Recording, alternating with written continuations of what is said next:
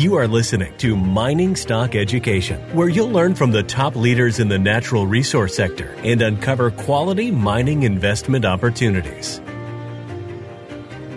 Today, we're going to be getting an update from Luminex Resources. I'm Bill Powers, and this is Mining Stock Education. Thanks for tuning in. The ticker symbol in Toronto is LR, and on the OTC for United States investors, you can find it under the ticker LUMIF. The valuation as we speak, uh, current market capitalization is around Canadian $63 million. And to put that in perspective, you have two tier one companies spending up to US $100 million on two JV partners, partnerships there in Ecuador. And the company also has a 5 million plus ounce and growing resource, of uh, gold ounces, the Condor project in Ecuador.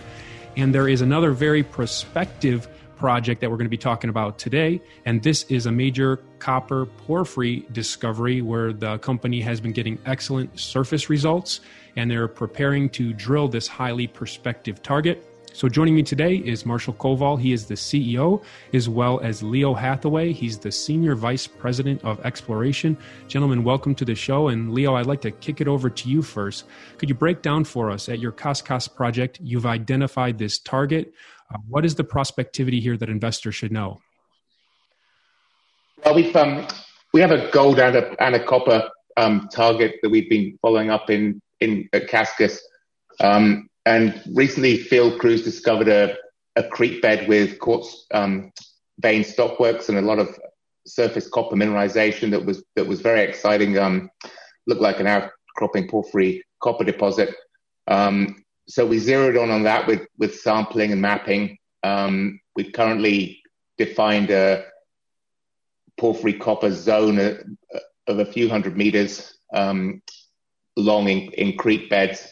Um, the reason it's exciting, I think, is because this is a, a Jurassic porphyry belt that hasn't that has saw some attention in the 1990s and never really produced any very high grade deposits. There's one mine in production, Mirador in Ecuador, but recently um, there's been uh, one discovery by Solaris that really um, signified that the belt might be capable of producing higher grade. Solaris, um, as you probably saw, intersected 567 meters of 1% copper equivalent in the first drill hole. And um, Porvenir, it being explored by SolGold, is also looking very promising. So when we discovered that this de- deposit, we also see um, secondary copper mineralization such as chalcocite, which is indicative of, of higher grading deposits, a copper enrichment event. So all these things coming together really make us pretty excited about um, exploring this deposit. We focus our field crews on it, and we hope to be drilling early next year. So let's talk about valuation. You mentioned Solaris. I believe it was two drill holes, added about $200 million worth of market capitalization. I mentioned your market capitalization is 63 million. So what's the potential here for adding some market cap value if you're successful with the drill bit? Well, we, th- we think there's there's great potential for that, given given the Solaris experience. Uh, we're a, we're a different company, of course, we still have to drill the hole. But um, but you know, as, as I say, what that did indicate is that the belt is capable of producing higher higher grades than, than we've seen previously. So that's, um, I think that would be a major value driver if you drill the hole like that. And the press release said you're looking at drilling that in Q1 of next year. What are some of the steps that you need to uh, and milestones you need to get past in order to put the drill bit in the ground?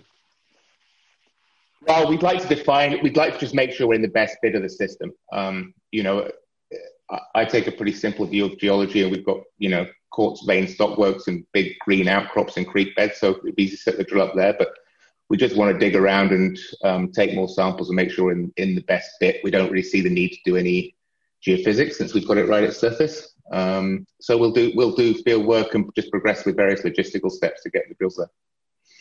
And you're in the process of building the camp. I believe last time we talked about two months ago that camp was is it finalized or are you still in the process there? We have a camp. We just need to add a little bit to, to, to make it into a drill camp. Um, but but all of these are simple steps. Marshall, uh, you also had a press release since we last spoke on the Condor project. Could you give us an update on what's going on at the Condor project?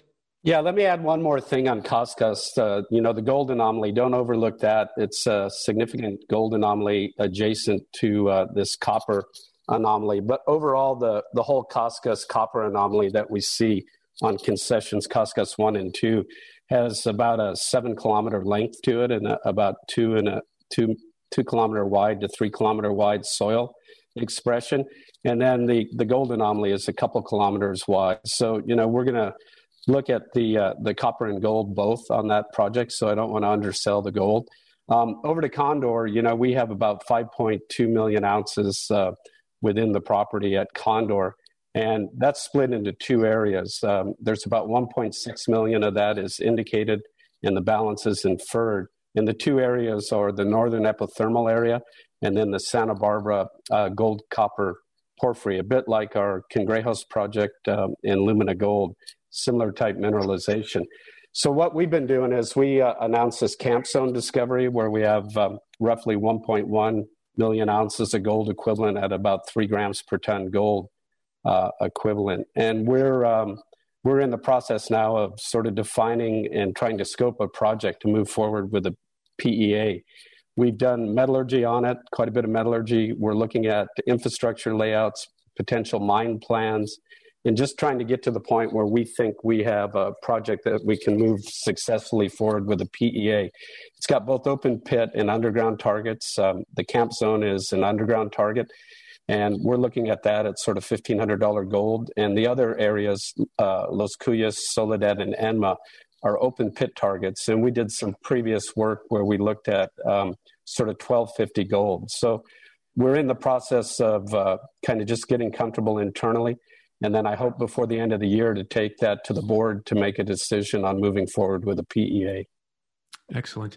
And with the Lumina Group, just a little bit about the philosophy. The goal is to discover and then define a deposit and then to sell a deposit. At what stage do you typically sell the, the deposit? At the PEA stage or the feasibility stage? Yeah, that's a good question, Bill. So if I look back at the sort of Lumina Copper story that both Leo and I were involved in from 2004, um, Northern Peru Copper we sold at a PFS level. Uh, Relincho we sold while we were working on a PEA. Um, so you know, and then Taca Taca, we completed a PEA, and we were doing pre-feas level work on high risk areas that we had identified. So so really, you can sell these projects pretty much at at any phase. Um, but um, what we like to do, like in the Lumina Gold story, is before we even thought about selling the project, we wanted to understand the scale of it, the magnitude, uh, what sort of potential you could bring into a, a PEA and understand the value proposition. So we're moving that direction on Condor.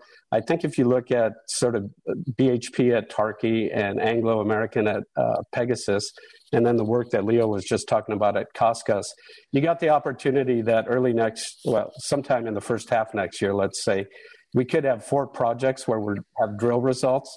So, you know, driving those drill results and understanding that fits into the business plan. So, if you look at the company overall, Luminex uh, with Condor is moving down the development pathway. And then if you look at the BHP, Anglo, Cascas, and some of the other concessions, those are earlier stage dis- discovery projects. And those are primarily copper. Um, obviously has some gold. So that's how we uh, sort of look at the company. And we've set it up that we can spin off any particular assets. Say BHP has a big hit at Tarqui, make a major discovery there. We know there's a, a, copper porphyry system. We can spin that out into a standalone company. And, you know, that's how we've structured, um, you know, the Lumina Group historically is we never get uh, too fall too in love with our projects where we wouldn't uh, add value for shareholders and, and provide a good exit. So that's kind of the business plan here. Is there any information that you've received back from Anglo or BHP on those projects that you can share with the market? Well, in our deck, uh, if you go to that, there's been quite a bit of work. So, two different type targets. You know, BHP is a uh, smaller, higher grade uh, discovery that we made, kind of similar to Cascas, where you have plus 1 copper at the surface. And um, basically, um, they've done geophysics work, a lot of geology work, and it's drill ready. And I think if we had had COVID, they would have been drilling uh, quite a while ago. Uh, whereas Anglo's approach is more a district scale, and they've spent about $10 million with geology, ge- geophysics, and they've come up with drill targets. In our deck, you'll see the Medusa target, which they uh, have discovered. And basically, they've got eight clustered porphyry deposits. So any one of these uh, copper shows could be a Warintza type target. I mean, we could generate that sort of interest uh, with the drill bit if we're successful. So we're really excited to get out there and drill these things. And um, obviously, BHP and Anglo are as well. And, and Cascas for us, and, and then continuing the work at Condor is kind of where we see the company moving forward. So once we uh, kind of move through the COVID era a little bit more, we're, we're going to get the drills turning. So you're trading at about your valuation of your last financing about four months ago, around 70 cents Canadian. So there's an opportunity to buy shares about 30, 40% cheaper than you could in August. How much money do you have in the bank and how far will that take you into next year? Yeah, we have uh, about 12 million uh, Canadian right now. Um, I think at the end of June, we were up at around 15. So, you know, we've got drills going at Condor and we're doing the, the prep work to start drilling at Cascas. So we'll get pretty far into next year with the funds that we have right now. So the big focus is going to be get some drill results going, um, advancing Condor, hopefully to make a decision to move forward with the PEA. That would probably be done sort of mid next year um, once we have board approval. So those are the, the main catalysts and drivers. And you know, copper right now has come back quite a bit. It's up over three dollars. I think it's about three fifteen today. So we're starting to see some life in the copper market. So I'm real excited about potential discovery with our copper portfolio. All right. Again, the website is luminexresources.com. You can find it in Toronto under the ticker LR or in the States under the ticker LUMIF. Gentlemen, thank you for joining me today. Thanks, Bill.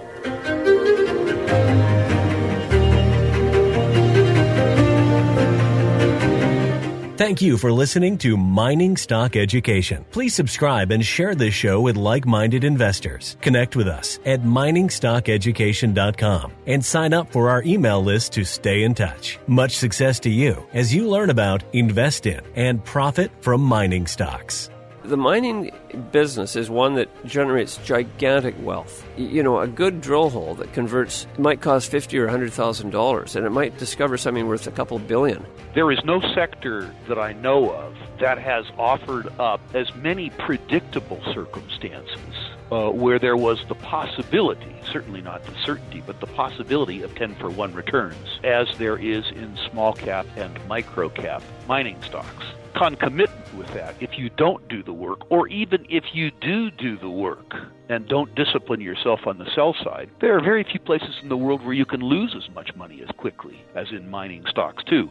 I just started to study up on mining stocks and I just became fascinated because this is such a tiny sector and it's so volatile that either you could really you could do really really well or you could pretty much get blown out of the water really quickly the mining sector is a very risky sector. It can take your money very, very quickly. Don't fall in love with stocks. Don't be overly confident. And just do your work as best you can. Do your very best. But don't fall in love and don't get too overly confident because um, that's a recipe for disaster. I have met, you know, professional retail investors that have made a tremendous amount of money on the junior mining space. Some of them aren't accredited, and they just they spend their days researching, talking to people, being on the phone, being pouring through financial documents. But it requires commitment.